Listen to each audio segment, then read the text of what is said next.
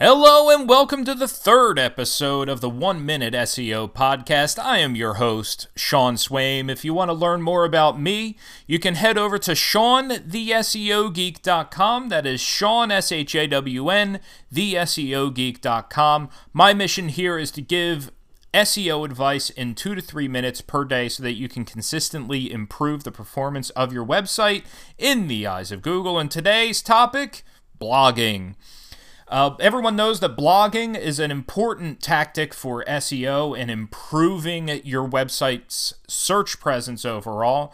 But I think a um, a tactic that is often missed with blogging is the internal link itself. So, if you have a topic that your blog post is about and you want to optimize a specific keyword, uh, one way that you can use the blog uh, for more than uh, the blog itself is to link to the targeted page of that specific keyword using that keyword as the anchor text of the link, and that is going to give credibility to that specific page that you are linking to for the term that is in that link. So, as you're going through your content calendar, think through.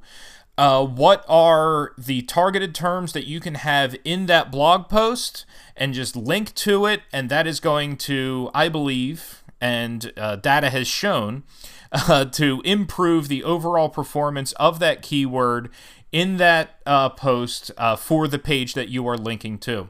So, once again, this has been Shawn the SEO Geek. We look forward to seeing you tomorrow and happy optimizing.